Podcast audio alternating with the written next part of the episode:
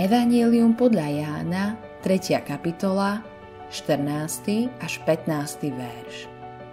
A ako Mojžiš povýšil hada na púšti, tak musí byť povýšený aj syn človeka, aby každý veriaci mal v ňom večný život. Ako sa môže človek znova narodiť? Keď sa to Nikodém spýtal pána Ježiša, najprv dostal miernu výčitku. Ty si učiteľ v Izraeli a nevieš to? V Izraeli je aj dnes mnoho učiteľov, ktorí to nevedia.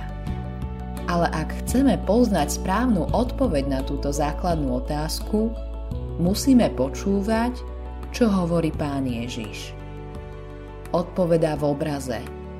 Ako Mojžiš povýšil hada na púšti, tak musí byť povýšený aj syn človeka. Povýšený v tomto význame znamená byť zavesený na dreve, na kríži.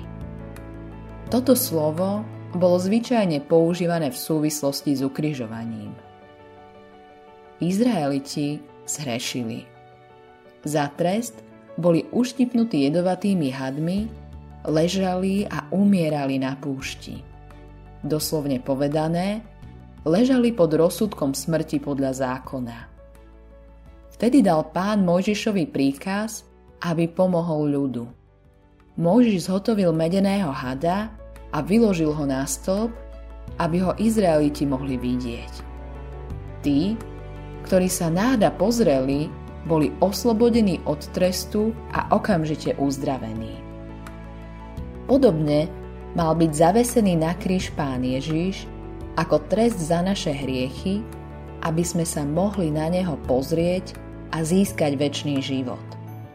Skrze vieru v pána Ježiša sme oslobodení od trestu smrti podľa zákona, ktorý by nás viedol do zatratenia, keby sme sa neobrátili a neverili v pána Ježiša. Tak, ako hriech so sebou prináša smrť, tak utrpenie Ježiša Krista prináša so sebou večný život. Preto vierou v pána Ježiša máme večný život. Autorom tohto zamyslenia je Eivin Andersen.